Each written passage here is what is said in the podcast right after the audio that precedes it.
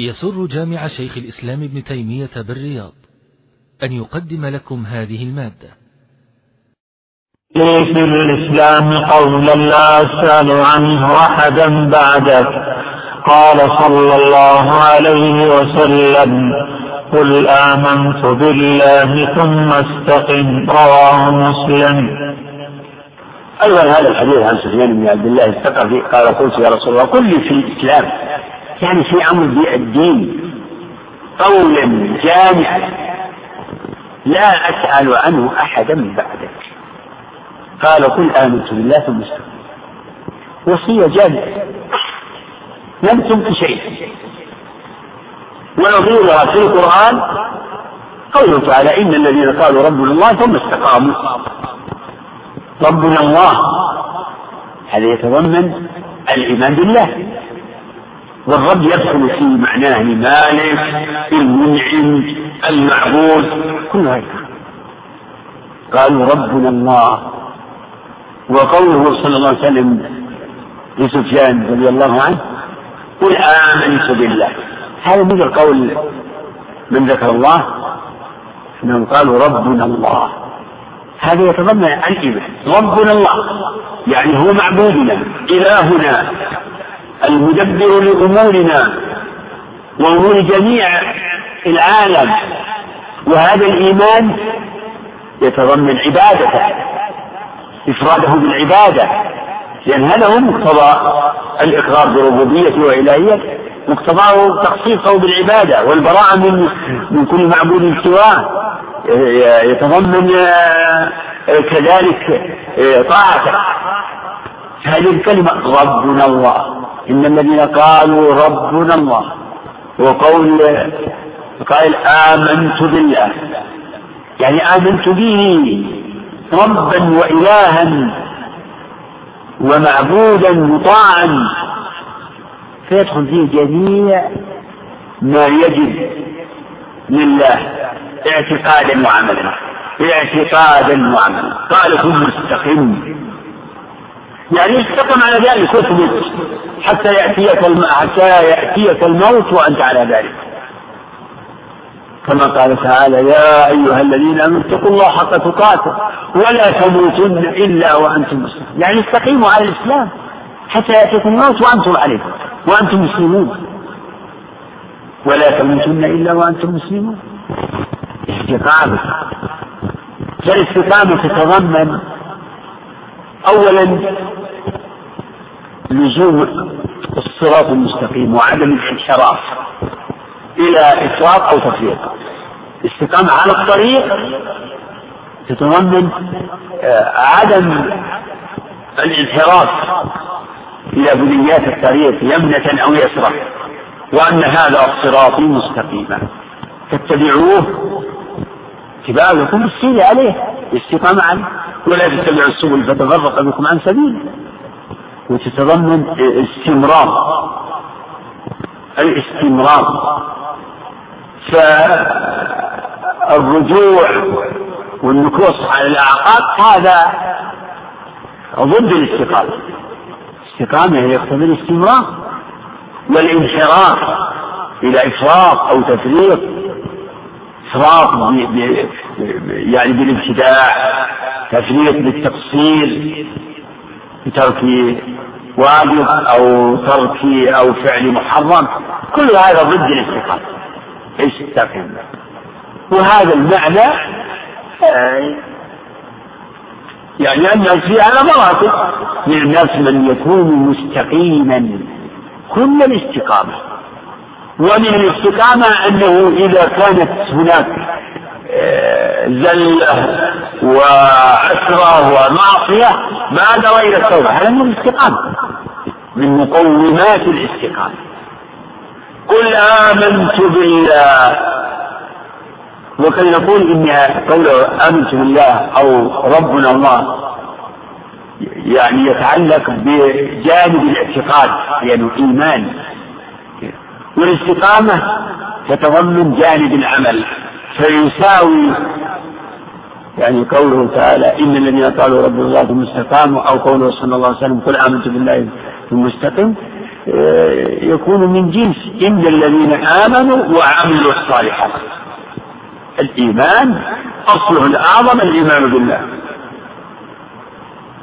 والعمل الصالح هو الذي تكون به الاستقامة. فتضمنت هذه الوصية الوصية بسبب السعادة والنجاة والفلاح من الاعتقادات الصحيحة والأعمال الصالحة والثبات على ذلك. اهدنا الصراط المستقيم. الهداية التي أمر الله بسؤالها في كل ركعة تتضمن هذا المعنى تتضمن الإيمان وتتضمن الاستقامة. اهدنا الصراط المستقيم. فهذا الحديث كما ذكر العلماء وكما هو ظاهر هو من جوامع الكلم وصية جامعة. وتفصيلها يعلم بكتاب الله وسنة رسوله من بيانه تعالى. وتفصيله في القرآن لأنه تعالى فصل لعباده. فصل لعباده ما شرع لهم وما أوجب عليهم وما حرم عليهم. فصل ذلك وبينه. نعم وعن عبد الله بن عمر رضي الله عنهما قال قال رسول المسلم من سلم المسلمون من لسانه ويده والمهاجر من هجر ما نهى الله عنه متفق عليه. وزاد الترمذي والنسائي. والمؤمن من أمنه الناس على دمائهم وأموالهم وزاد البيهقي. والمجاهد من جاهد نفسه في طاعة الله. هذا الحديث أوله يعني الفقرتان الأوليان في الصحيحين والثاني كما قال الشيخ رحمه الله في السنن والثاني والرابع عند البيهقي. كلها معاني جليلة المسلم من سلم المسلمون من لسانه. المهاجر من هجر ما نهى الله عنه. المؤمن من أمنه الناس على دمائهم وأموالهم. المجاهد من جاهد نفسه في طاعة المسلم والمؤمن إذا نظرت إلى أصل الكلمتين بينهما تداول كما ذكر أهل العلم في الفرق بين الإسلام والإيمان. فالإسلام والإيمان إذا أفردا أحدهما دخل في الآخر وإذا قرن كان الإسلام أخص بالأعمال الظاهرة والإيمان أخص بالأعمال الباطنة. كما جاء في حديث جبريل الرسول عليه الصلاة والسلام في حديث جبريل فرق بين الإسلام والإيمان. ففسر الإسلام بأصول الإسلام الظاهرة فسر الإيمان بأصول آه، الدين الظاهرة بالاعتقادات بأصول الاعتقاد وهي الأصول الستة. هنا الرسول عليه الصلاة والسلام ينوه ببعض خصال الإسلام وأن المسلم حق يحكم على الشخص بأنه منافق كافر النفاق الأكبر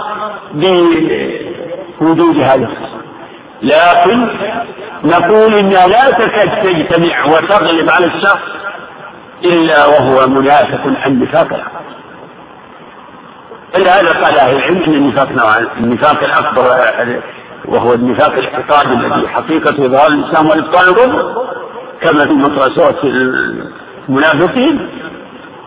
الله يشهد إن المنافقين لكاذبون. والنفاق العملي. وهي هذه الخصال. أما ما يعرض ما يقع من ذلك عرضا فهذا لا يوجب وصف الإنسان بالنفاق المسلم قد يقع الكذب في خبر قد يقع منه لكن لا يكون له ديدا وخلقا. قد تقع تكون يعني تكون زلة تكون معصية عربية لكن يقع تقع منه خيانة في بعض آه، القضايا في بعض الحالات.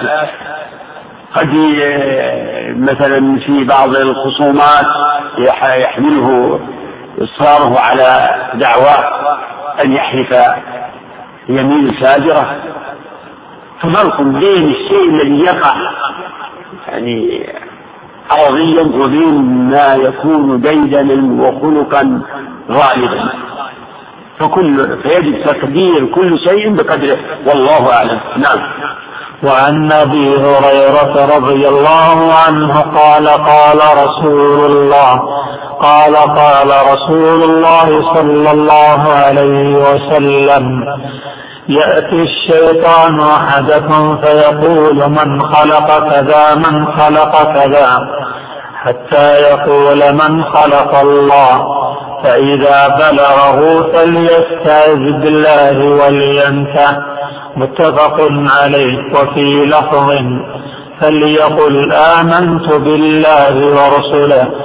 وفي لفظ لا يزال الناس يتساءلون. حتى يقولون من خلق الله. لا إله إلا الله وحده لا شريك له له الملك وله الحمد. هذا الحديث يتضمن علم من أعلام النبوة لأنه عليه الصلاة والسلام أخبر عن أمر يكون في النفوس وفعلا وعن أمر سيكون من الناس بألسنته يقولونه بألسنته وفي هذا الحديث ذكر نوع من وسواس الشيطان من الوسواس بل هو أخطر وأسوأ وسواس مما يوسوس به الشيطان. لأنه يتعلق بذات الله. وهو من جهة من أعظم الوسواس لأنه لا ينجع فيه إلا التسليم. تسليم لله ولرسوله واللجوء إلى الإيمان بالله ورسوله. يأتي أحدكم الشيطان فيقول من خلق كذا؟ من خلق الأرض؟ من خلق السماء؟ من خلق الناس؟ من خلق الملائكة؟ وبعد حتى يقول له من خلق الله؟ هذا هو وهذا سؤال باطل يحار به من خطر في نفسه. لأن الله تعالى خالق وليس بمخلوق. الله تعالى أحد صمد لم يلد ولم يولد. الله هو الخالق. وغيره مخلوق. الله خالق وليس بمخلوق. وليس كل وليس لكل موجود موجد. لكن لكل محدث موجد. لكل محدث موجد. وكل موجود سوى الله فإنه محدث. والله تعالى واجب الوجود. يعني وجوده لا يقبل حدوثا ولا عدما. فهو الذي لم يزل وجوده ولا يزال. فليس لوجوده بداية. ليس لوجود الله بداية. فهو الأول الذي ليس قبله شيء. وليس لأولي لأوليته بداية. هو الأول والآخر. فهو الأول الذي ليس قبله شيء والآخر الذي ليس بعده شيء كما أخبر الله ورسوله بذلك. وهذا الوسواس يزعج المؤمن الضعيف الذي لم يعرف يعني لم يعرف المخرج ولم فهو يزعجه كما ثبت أن بعض الصحابة جاء إلى الرسول وقال أجد في نفسي ما لو أخر من السماء أحب إلي من أن أتكلم. وفعلا يعني من بعض الناس من الوسواس ما يزعجه حتى حتى يبكي. لأن عنده إيمان ويجد أن هذا الوسواس يعارض ما استقر في نفسه وآمن به هذا الوسواس. فقال عليه الصلاة والسلام هذا صريح الإيمان. وفي من قال قال له أوجدتموه؟ قال نعم. قال قال الحمد لله الذي رد كيده إلى الوسوسة ما استطاع إلا أن بس يوسوس فقط. وليس لهذا الوسواس أثر على المؤمن. هو يزعجه ولكنه لا يقبله. المؤمن يزعجه ويضيق صدره وخوفا منه لأنه يعرف أنه يتصادم مع أعظم الأمور عنده. يتصادم مع إيمانه بأنه تعالى الخالق لكل شيء أنه رب كل شيء. لا إله إلا الله.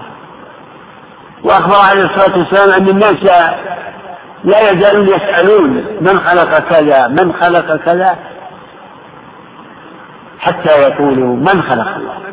يتكلمون هذا بألسنتهم وجاء بعض الناس بعض الأعراب بعض الجهال جاءوا يسألون أبا هريرة هذا السؤال فحصبهم بالحصى وقال صدق صدق خليلي صلى الله عليه وسلم. قال فإذا بلغه يعني إذا وصل إلى هذا الحد فليستعذ بالله من الشيطان ولينتهي. وفي اللفظ الآخر فليقل آمنت بالله ورسوله.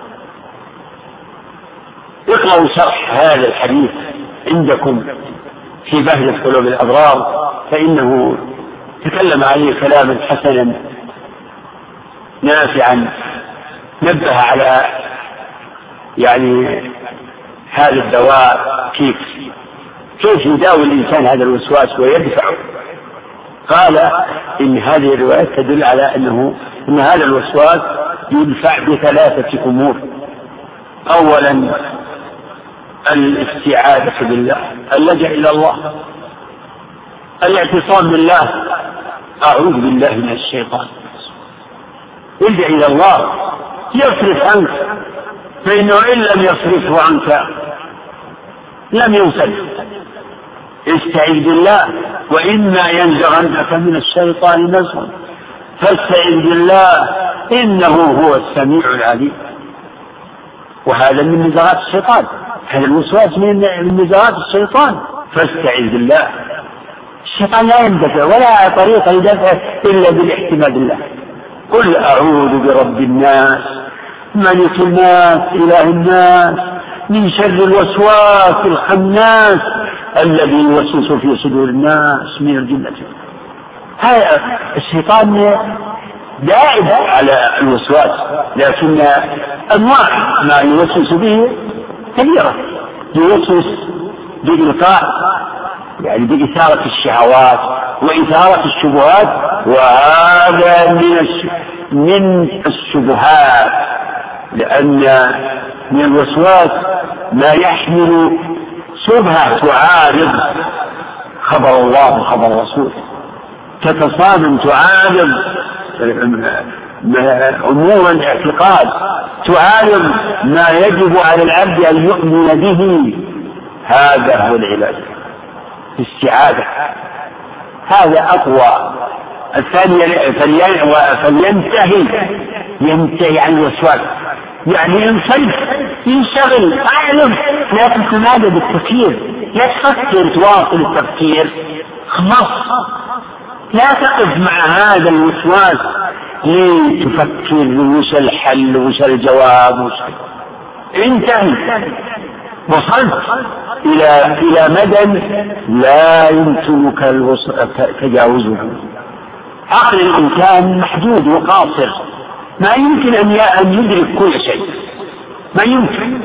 الذي يريد إنه يعرف تفسير كل شيء يعرف كل شيء. هذا متجاوز لحده وجاهل بنفسه. جاهل بنفسه لا علم للإنسان إلا ما علمه. الملائكة والأنبياء كلهم يقول لا علم لنا إلا ما علمنا. لابد من الوقوف لا تتجاوز ولا تحكم من فيها لا لا لا تطلق لعقلك وفكرك العنان. وجاء في الأثر. فكروا في مخلوقات الله. ولا تفكروا في ذات الله. فكر في ذات الله. لما تصل مستحيل أن أن تصل إلى معرفة كيفية ذات الله أو كيفية صفة من صفاته. ولهذا قال السلف في صفات الله بلا كيف بلا كيف. الكيف غير معقول الكيف مجهول. هذا السبب الثاني وكل مجموعة. الأمر الثالث أن تؤكد إيمانك. وتقاوم هذا الوسواس باستحضار ضده آمنت بالله. لأن هدف هذا الوسواس هو الشك التشكيك في الله فيما يجب اعتقاده في الله. فتراغم الشيطان أولا بالاستعاذة الاعتصام بالله مقاطعة هذا الوسواس والانتهاء عنه. التأكيد على الإيمان آمنت بالله ورسوله. فيرجع الشيطان خاسئا. أما من من الله عليه بالبصيرة والحمد لله هذا لا يستشف أبدا. لا يلتفت إليه أصلا. لا يلتفت إليه ولا يقف معه ولا يبالي له بأساس هو يعرف أنه باطل وأنه لا يضر. أنه باطل وأنه لا يضر. خطر بقلبه. ما يقف في قلبه. اللحم يعرف إنه وسواس يعرف إنه هذا آه، فكرة يعني معنى باطل فهذا هو الدواء الناجع والحمد لله. فليستعيذ بالله ولينتهي وليقل آمنت بالله ورسوله. وهناك ما يسمى عند عند الباحثين وأهل العلم بالتسلسل. بالتسلسل نوعا تسلسل في الفاعلين والمفعولين أو العلل والمعلولات أو الخالقين والمخلوقات عبارات من شيء لمعنى واحد. وتسلسل في المفعولات. التسلسل في المفعولات يعني المخلوقات هذه فيها كلام لا يعنينا في هذا المقام. لكن التسلسل في الفاعلين والمفعولات. هذا حكمه في العقل الصريح الممكن. ما معنى التسلسل في الفاعلين معناه انه المفعول له فاعل والفاعل له فاعل والفاعل له فاعل والفاعل له فاعل إلى ما لا نهاية. هذه فوائد. يتصادم مع الإيمان بأن جميع الموجودات تنتهي إلى موجود واجب لا يجوز عليه لا يجوز عليه الحدوث ولا العدم هذا التسلسل ممتنع في العقول ممتنع. ممتنع ما يجوز في العقل. إن أن تكون مفعولات فاعلين ومفعولات متسلسلة إلى ما لا نهاية. مفعول له فاعل. والفاعل له فاعل هذا مفعول. طيب. فعله فاعل. هذا الفاعل. نعم له فاعل والفاعل. له فاعل والفاعل له فاعل. يعني الوسواس المذكور في الحديث هو مبني على يعني على على على موضوع التسلسل. إن المفعول ان كل فاعل له فاعل إلى ما لا نهاية. وهذا ممتنع في الكتب أوضح شيخ الإسلام في في كلامه على التسلسل وأنواعه في في مواضع كما في منهاج السنة وفي درء التعارض. تكلم على على هذا بين التسلسل الممكن في كما في المفعولات أو التسلسل الممتنع وهو التسلسل في العلل والمعلولات أو الفاعلين والمفعولات. هذا حكمه ممتنع. وبين وجه الامتناع. إن التسلسل في العلل والمعلولات والمفعولات إنه يستلزم أن لا يكون هناك موجود أصلا. يعني القول بالتسلسل في العلل والمعلولات هذا لم لا يقول به أحد من العقلاء لا يقول به أحد. هذا ما هو إلا وسواس وخيال؟ يقول إنه يستلزم الا يوجد شيء والوجود ثابت. وما يستلزم الباطل فهو باطل. فالتسلسل يستل... القول بالتسلسل يستلزم ألا يوجد ألا يوجد شيء. والوجود ثابت هذه الموجودات فوجود الموجودات يدل على بطلان هذا التسلسل لأن القول بالتسلسل يستلزم أن لا يوجد شيء والوجود ثابت فبطل القول بالتسلسل. إذا التسلسل في الفاعلين والمفعولات ممتنع في هذا يعني آه، تحليل عقلي وبيان عقلي قد يعني يهتدي إليه بعض الناس أو كثير من الناس أو لكن العلاج النبوي سهل واضح ابدا وليس بلازم إذا استقر عند الإنسان الأمر باطل بالدليل القاطع فلا فلا يضره ما يعرف. وجه يعني البطلان نظريا وعقليا. انتهى. فليستعين بالله ولينتهي وليقل آمنت بالله ورسوله أعرف عن هذا الوسواس. لا تقف معه ولا تفكر فيه. واحتمي بالله. وأكد. وكر آمنت بالله ورسوله آمنت بالله كل ما عرض لك شيء من من مثل هذا فقاومه بهذه الأمور الثلاثة وفيها الشفاء وفيها السلامة من كيد الشيطان وكان الله وإياكم شر الوسواس الخناس. لا إله إلا الله. نعم. وعن عبد الله بن عمرو رضي الله عنهما قال قال رسول الله صلى الله عليه وسلم كل شيء بقدر حتى العجز والكيس رواه مسلم. هذا الحديث قد تضمن التنبيه إلى أصل من أصول الإيمان وهو الأصل السادس. وهو الإيمان بالقدر. قال تعالى إنا كل شيء خلقناه بقدر وخلق كل شيء فقدره تقديرا. وفي الحديث الصحيح قدر الله مقادير الخلق قبل أن يخلق السماوات والأرض. قبل أن يخلق السماوات والأرض بخمسين ألف سنة. فقوله صلى الله عليه وسلم كل شيء بقدر. يعني كل شيء مما مما مما سيكون كله مقدر قد سبق به علم الله وسبق به كتابه. قدرا مقدورا. مقدر بمعنى التقدير. أو قدر بمعنى التقدير. تقدير في العلم والتقدير في الكتاب. ويطلق القدر عن الشيء المقدر تقول إذا رأيت أمرا واقعا تقول هذا قدر.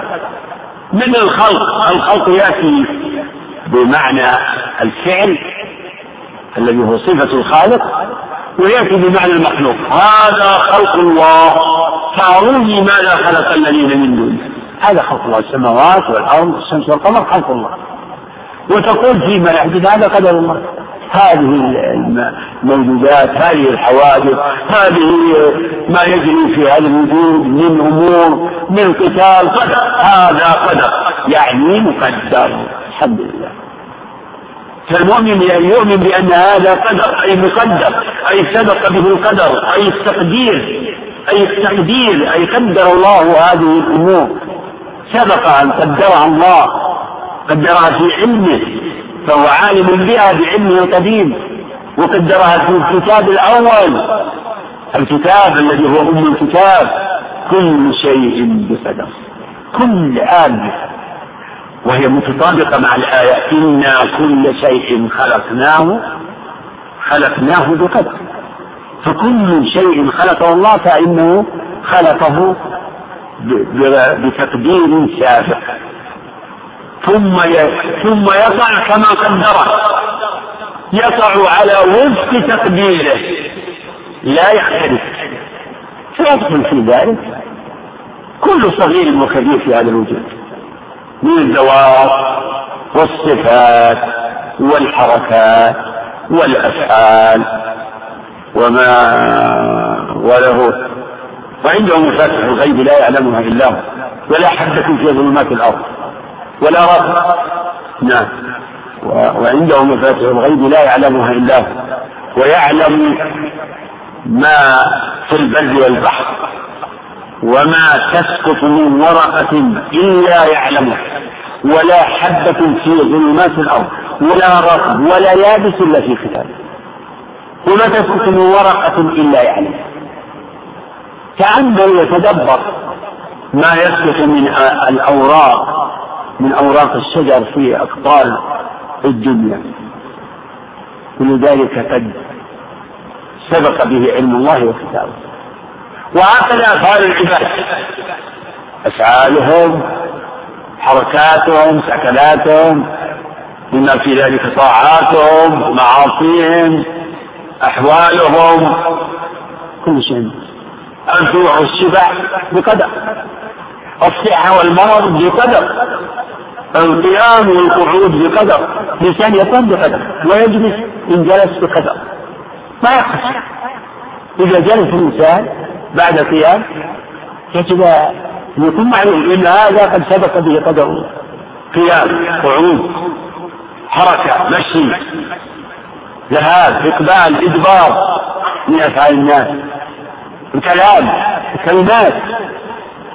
كما أن ما يلفظ من قول إلا لديه رقيب عتيد وأن الملائكة الموكلون بكتابة الأعمال يكتبون كل شيء ما يلفظ فهذا الذي تكتبه الملائكة هو قد سبق تقديره وكتابته في اللوح المحفوظ. يعني كتب على أنه سيكون. والملائكة والحفظة يكتبون يكتبونه واقعا. الحفظة يكتبونه واقعا. قال في الحديث حتى العجز حتى العجز والكيس. يعني العجز والقوة والنشاط لأن في تقابل. في الحديث الكيس من دان نفسه وعمل لما بعد الموت والعاجز من أتبع نفسه هواها وتمنى على الله الأمان. يدخل في العجز العجز الجسماني ضعف القدرة ضعف القدرة ويدخل فيه ضعف الإرادة. وإن كان إذا اجتمع ذكر العجز مع الكسل فرق بينهما. كما جاء في الدعاء أعوذ بك من العجز والكسل. فالعجز ضعف القدرة والكسل ضعف الإرادة. ضعف العزيمة. ويضع من السياق من مراد مقابلة العجز بالكيس إنه يراد به الأمر المتعلق بالإرادة. الكيس هو قوة الإرادة والعزيمة. وهو حتى العجز والكيس بقدر حتى العجز والكيس بقدر لأحوال الإنسان. إذا نشط هذا النشاط بقدر. إذا كسل كذلك بقدر. كما قلنا في في الأمثلة المتقدمة. ما يحصل العجز من قوة وقوة إرادة وقوة بدن. هذا بقدر الله وبتوفيقه إذا كان على قوة على الطاعة. وما يحصل الإنسان من ضعف وفتور همة وفتور عزيمة أو كسل يعني عجز في البدن. هذا أيضا بقدر الله. والإيمان بالقدر يشمل الأمور الأربعة التي يعبر عنها العلماء بمراتب مراتب الإيمان بالقدر. الإيمان بعلم الله السابق بكل شيء. الإيمان بكتابته بكتابة مقادير الأشياء. الإيمان بعموم مشيئته. الإيمان بعموم الخلق. فلا يكون الإنسان مؤمنا بقدر حتى يؤمن بهذا كله. كل شيء بقدر. فهذه فهذا الشيء المعين. نعلم يجب أن نؤمن بأن الله قد علم قبل أن يقول بعلمه القديم أن ذلك قد سبق به الكتاب. أنه واقع بمشيئته. إذ لا يكون في هذا الوجود إلا ما شاء. لا راجع للإيمان بأنه خلق لله. فكل ما في هذا الوجود فهو خلق الله. سواء كان يعني من الذوات من الصفات من الأفعال الكل خلق الله. الحركات ولهذا أهل السنة والجماعة يقول بأن الله خالق العباد وخالق قدرتهم وخالق أفعالهم وأن مشيئة العبد تابعة لمشيئة الله خلافا للقدرية المفردة فهذا الحديث من جوامع الكلم نبه به الرسول إلى شمول القدر لكل شيء. شمولية كل كل صيغة عموم. كل شيء بقدر. حتى العجز والكيس بقدر. والإيمان بالقدر يعني من آثار الإيمان به الاستعانة بالله. كما سيأتي في حديث. احرص على ما ينفعك واستعن بالله ولا تعجز استعن بالله. الاستعانة بالله هي من ثمرات الإيمان بالقدر. فإذا علم العبد أنه لا حول له ولا قوة إلا بالله أوجب له ذلك أن يتوجه إلى ربه يسأله الإعانة. إياك نعبد وإياك نستعين. لا حول ولا قوة إلا بالله. اللهم أعني على ذكرك وعلى شكرك وحسن عبادتك هذا من ثمرات الإيمان بالقدر الاستعانة الصبر على ما يصيب الإنسان من المكروه الاستعانة يجب للإنسان يثمر له أن يدعو ربه أن يعينه أن يهديه أن يمده لأنه يعلم أنه لا حول له ولا قوة إلا به سبحانه وتعالى. شو اللي بعد هذا؟ وعن أبي هريرة رضي الله عنه قال قال رسول الله صلى الله عليه وسلم من دعا إلى هدى كان له من الأجر مثل أجور من تبعه من غير أن ينقص من أجورهم شيئا. ومن دعا إلى ضلالة كان عليه من الإثم مثل آثام من تبعه. لا ينقص ذلك من آثامهم شيئا. رواه مسلم. رحم الله الشيخ عبد الرحمن على اتخاذ هذه الأحاديث المتنوعة في موضوعات وفي أبواب حديث متقدم في يتعلق بأصل من أصول الاعتقاد والذي قبله كذلك يتعلق بما يتعلق بأصل وهو الإيمان بالله الذي هو أصل الأصول. وهذا الحديث وهو قوله صلى الله عليه وسلم من دعا إلى هدى كان له مثل أجر من تبعه لا ينقص ذلك من أجورهم شيء. ومن دعا إلى ضلالة كان عليه كان عليه مثل آثام من تبعه لا ينقص من آثامهم شيء هذا الحديث تضمن. الترغيب في الدعوة إلى الله وإلى دينه.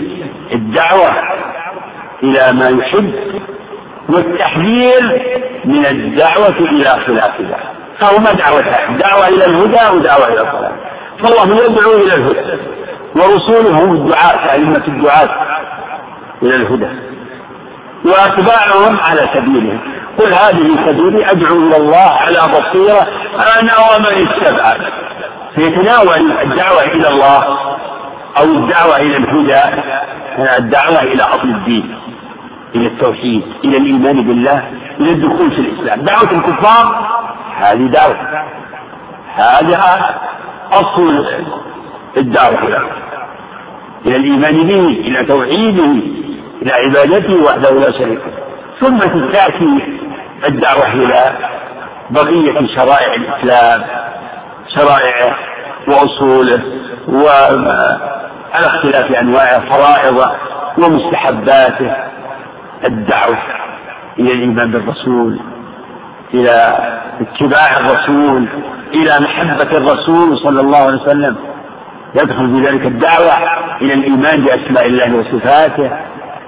إلى ما وصف الله به نفسه ووصف الله به رسوله. ويكون هذا بالبيان ببيان ذلك للناس وتعريفهم بما جاء في كتاب الله وسنة رسوله عليه الصلاة والسلام. بدعوة القرآن. الدعوة تكون بالقرآن. فذكر بالقرآن. الدعوة تكون بالقرآن وبالسنة. بتلاوة القرآن ببيان تفسير القرآن بذكر السنة وبيان معانيها. بالترغيب بالموعظة ادع إلى سبيل ربك بالحكمة والموعظة الحسنة وجادلهم بالتي هي الدعوة إلى أصول الإسلام أصول الإيمان تعليم الناس ما ما أوجب الله عليهم دعوة إلى الأخلاق الفاضلة إلى الصدق دعوة إلى بر الوالدين وصلة الأرحام الدعوة إلى مكارم الأخلاق من العفو والصبر والصبر والحلم الدعوة إلى الإحسان إلى الخلق كل هذا من دعا إلى هدى كلمة الهدى هذه يدخل فيها كل ما جاء به الرسول عليه الصلاة والسلام. فإما يأتينكم مني هدى فمن اتبع هداي. فيدخل في ذلك العلم والعمل. إذا أطلق الهدى جاء وحده شمل العلم والعمل. وإذا قرن بدين الحق كما في بعض الآيات والذي أرسل رسوله بالهدى ودين الحق فالهدى يفسر بالعلم للناس ودين الحق يفسر بالعمل الصالح. والعلم النافع هو من دين الحق. والعمل الصالح هو من الهدى. ثم الناس بعد دعوتهم يصيرون فريقين. كما كما سنة الله في العباد. ما أرسلنا من رسول وما أرسلنا من رسول إلا بلسان قومه ليبين لهم. فيضل الله من يشاء ويهدي من يشاء. يصيرون فريقين. فإذا هم فريقان يختصمون. هذان خصمان اختصموا في ربهم. فمنهم من يستجيب للدعوة ومنهم من يأبى وهذا شامل أيضا لأنواع المدعوين وأنواع ما يدعى إليه من الهدى. كما تقدم من الكفار من إذا دعي استجاب وآمن دخل في الإسلام. ومنهم من يأبى يستكبر ولا يوفق. وهكذا من يدعى من المسلمين إلى ما أوجب الله عليه إلى ترك ما حرم عليه ومنهم من يستجيب ومنهم من يأبى. قال صلى الله عليه وسلم كان له مثل أجر من تبعه. يعني من استجاب له وعمل بما دعي إليه وأمر به. يكون للداعي مثل أجر من انتفع بدعوته واستجاب لدعوته. من غير أن ينقص من أجور التابعين شيئا. لهم أجورهم ولهذا أجر. وهذا يدل على حظر الدعوة. وأن الداعي كلما نفع الله بدعوته فإنه يعظم أجر لأنه له مثل أجور من تبعه. وهذا فضل عظيم. فضل عظيم. يمن الله به على من يشاء. يبقى إذا دعا من لم يستجب له هل يكون أجره مثل أجر من؟ اتبع؟ لا. يكون مأجورا على دعوته على جهاده على جهده على نصحه لكن لا يحصل له أجر لأنه لم يستجب لدعوته. لا يكون له أجر أجر مضاف إلى أجر الدعوة. هو على أجر الدعوة لكن ما يكون هناك أجور تابعة آه، يعني مضافة لأنه لأنه صلى الله عليه وسلم قال كان له مثل أجر من تبعه وفي الحديث الصحيح حديث سعد بن سعد في شأن علي رضي الله عنه قال عليه الصلاة والسلام فوالله لأن يهدي الله بك رجلا واحدا خير لك من حمر النعم. حمر النعم يعني الإبل الحمر. رجل واحد. طيب ومن ومن هدى الله به رجلا وثلاثة. ما هدى الله به رجلين وثلاثة وأربعة وعشرة و... هل يكون مثل من لم يتبعه إلا واحد؟ ولهذا يتفاضل الأنبياء بكثرة الأتباع. ونبينا صلى الله عليه وسلم هو أكثر الأنبياء تابعا كما في حديث عرض الأمم. ثم رفع سواد عظيم. فقيل هذه أمتك ومعهم سبعون ألفا يدخلون الجنة بغير حساب ولا عذاب. إذا فلنبينا عليه الصلاة والسلام مثل وجوه أمته منذ بعثه الله إلى يوم القيامة. وهذا أمر لا تغلق به العقول. إنما نؤمن به على مراد الله ومراد رسوله عليه الصلاة والسلام. له مثل وجوه من تبعه من الناس إلى يوم القيامة. لأنه صلى الله عليه وسلم الداعي إلى كل هدى. ف... فكل من آمن به واتبع فهو عليه الصلاة والسلام هو السبب الأول. في هدايته وفيما حصل له من سعادة. والله غني كريم واسع الفضل. إذا أعطى الداعي مثل أجور الأتباع فإن ذلك لا ينقص. ليس معنى أنه يأخذ من أجور هؤلاء يأخذ من أجورهم للداعي لا ويعطيه مثل أجور فله مثل أجور من تبعه لا ينقص ذلك. وهذا الجملة جاء التأكيد وإلا فقوله فله مثل أجر من تبعه مثله. ولم يقل فله من أجر من تبعه بل قال مثل أجر من تبعه ثم قال لا ينقص ذلك من أجورهم شيئا. فأجورهم موفرة وكاملة ولهذا الداعي مثل أجر من تبعه وانتفع بدعوته وفي المقابل كذلك الدعوة الأخرى دعوة الضلال. من دعا إلى ضلال. وأصل الضلالة الكفر. ودون ذلك الدعوة إلى المعاصي إلى البدع. دعوات. والدعوة إلى الهدى هي دعوة الله الله هو الداعي. والله يدعو إلى دار السلام ويهدي من يشاء إلى صراط مستقيم. والرسل هم يبلغون لهذه الدعوة ثم أتباعهم والأصل في دعوة الضلالة الشيطان. فهو الداعي إلى كل كفر وباطل وبدعة ومعصية. ثم أتباعه من الكفار والمبتدعين والفجار. فمن دعا إلى ضلالة كان له مثل آثام من تبعه أو كان عليه كان عليه مثل آثام من تبعه لا ينقص ذلك من آثامهم شيء. وقال الذين كفروا للذين آمنوا اتبعوا سبيلنا ولنحمل خطاياكم. وما هم بحاملين من خطاياهم من شيء إنهم لكاذبون. وليحملن أثقالهم وأثقالا مع أثقالهم وليسألن يوم القيامة عما كانوا يفترون. فالمستكبرون الدعاة العفاة المضلون هؤلاء عليهم أوزارهم ومثل أوزار من تبعهم. وإذا قيل لهم ماذا أنزل ربكم قالوا أساطير الأولين. وإذا قيل لهم ماذا أنزل ربكم قالوا أساطير الأولين. نعم الآية. وليحمل قال ليحملوا أوزارهم كاملة يوم القيامة ومن أوزار الذين يضلونهم بغير علم ألا ساء ما يزلون يحملون أوزارهم ومثل أوزار من أضلوه. ولا يكفي هذا صريحة وواضحة وهذا أيضا في المقابل. فما حال من يعني من كثر أتباعه على الضلال؟ ما حال؟ عليه مثل أوزار منتبعة عليه مثل آثام منتبعة لا ينقص ذلك من آثامهم شيء. وكما أن لأولياء الله أئمة والدعاة إلى الله أئمة أئمة الهدى.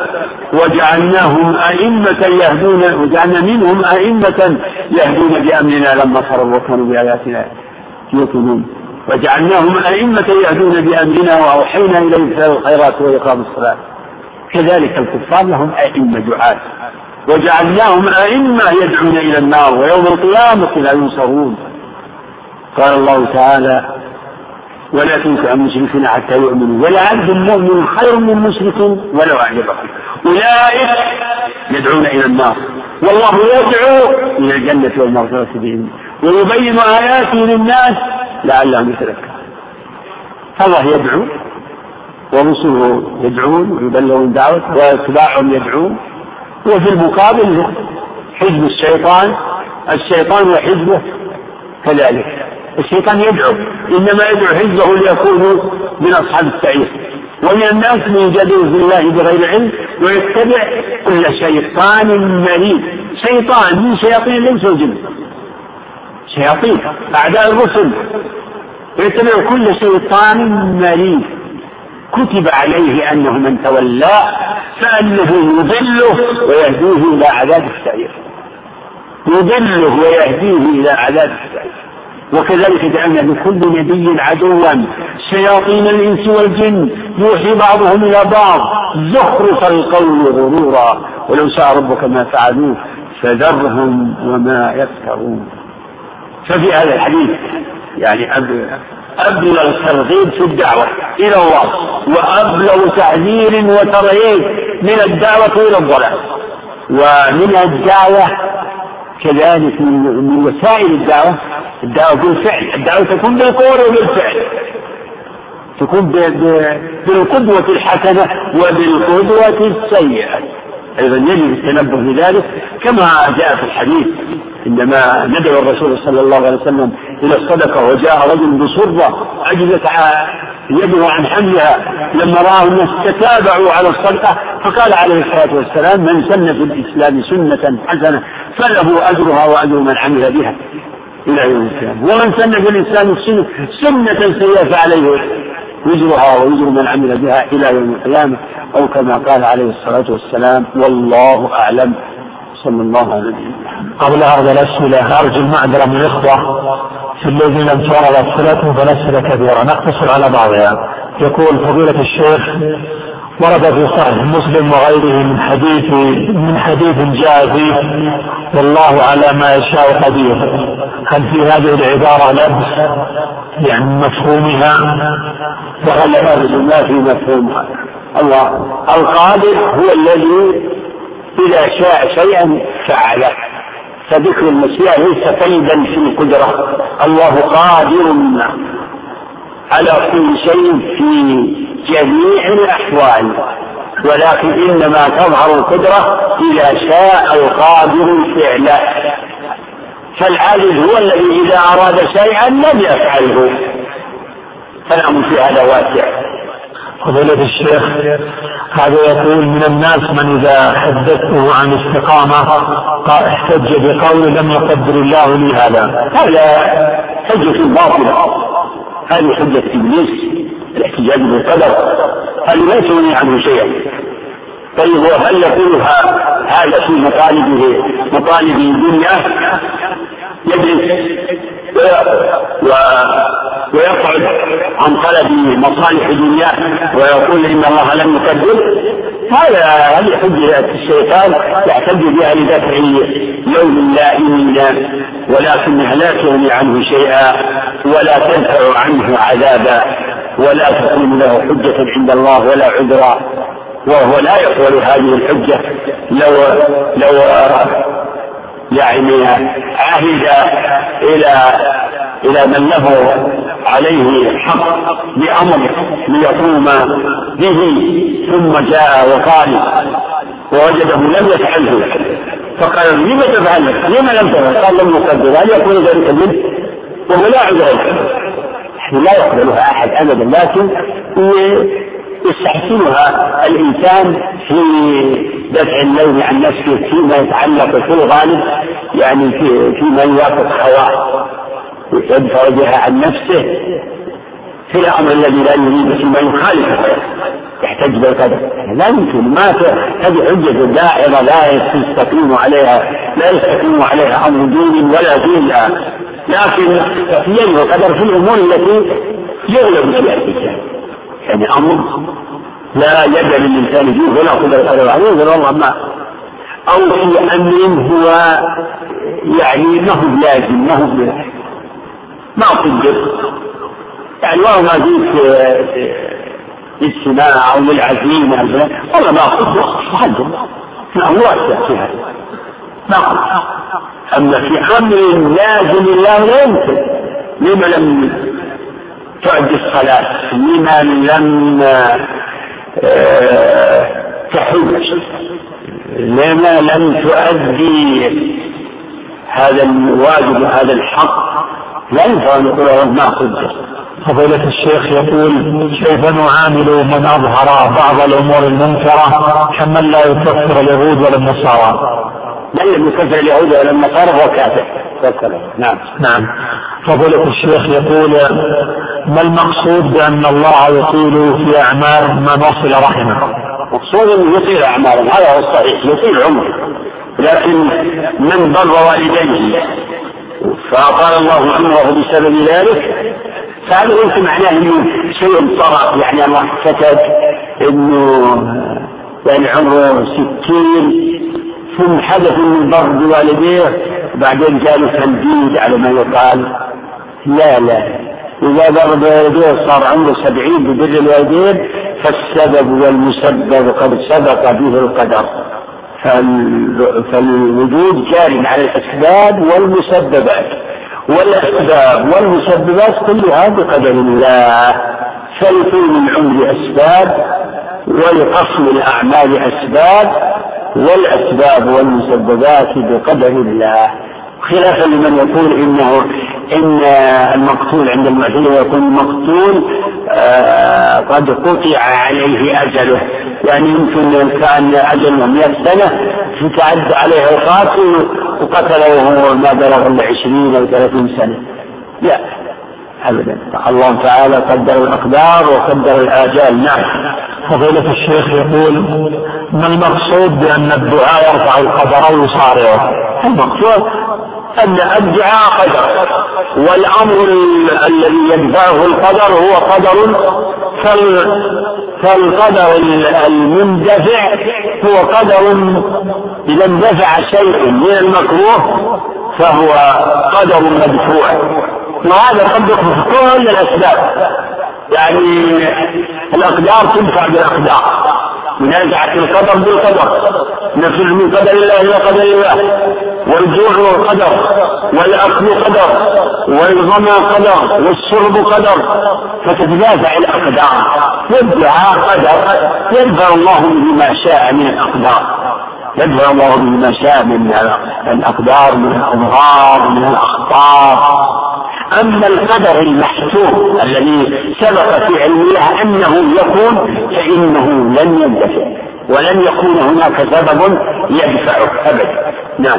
فضيلة الشيخ يقول هل هناك تعارض بين قول النبي صلى الله عليه وسلم هذا صريح الإيمان وقوله عليه الصلاة والسلام فلينتهي. إذا قال العلماء أن قول الرسول هذا صريح الإيمان يعني برم هذا الوسواس وقراءته. هذا هو الإيمان وهو من أثر صدق الإيمان. لا أن الوسواس من الإيمان لا.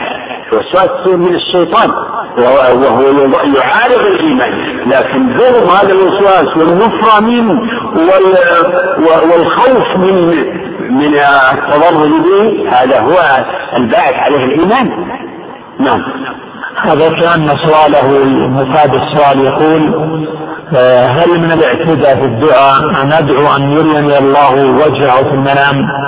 هذا السؤال. لا لا هذا من الاعتداء في الدعاء نعم. فضيلة الشيخ يقول آه، يقول الله تعالى وقل لا يعلم من في السماوات والأرض الغيب إلا الله. كيف يعرف الشيطان ما يخطر على قلب الإنسان؟ لا هذا ما هم هذا ما هو غيب بالنسبة للشيطان. الملائكة تعلم ما في نفسك. إذا إذا وجد الشيء في نفسك الملائكة تعلم به وتكتبه. الملائكة يكتبون الهموم إذا هم العبد بحسنة فالمأمون كتب قراءته إذا هم بسيئة كتب وإذا هموم ما ضرجت ولا والشيطان كذلك. إذا يمكن يلقي الوسواس هذا هو يلقي ما هو علم في نفسه وما علم أيضا. يمكن يعلم بعض الأمور التي تكون في نفسك يطلع الله عليها عليها ويمكن يصير هو نفسه يلقي شيء يلقي بدر يلقي البدر في في ارض في أرض القلب نعم. فضيلة الشيخ يقول النظريات الباطلة التي تقول لا إله والحياة مادة وتقول لا نؤمن إلا بما نرى وغيرها هل هي مما له علاقة بحديث التساؤل بين الناس من خلق الله؟ في علاقة يعني؟ لا هذه تتضمن الجحد الجحد للخالق وأما الذي فيه جاء ذكره في الوسواس والحديث هذه شبهه هذه شبهه قد يعني يستغلها ملحد. فالذي يتكلم بمثل هذه الشبهه بهذا الوسواس إما أن يتكلم بها جاهل يعني خطر في قلبه وطرأت عليه أو يقولها ملحد. يريد إفساد آه، عقائد الناس. اقرأوا شرح الشيخ عبد الرحمن فإنه في هذا قد أبدع وأجاب وأفاد رحمه الله. نعم. وأجاب وأفاد شكر الله لفضيلة الشيخ على ما قدم وجعله في موازين حسناته. والسلام عليكم ورحمة الله وبركاته.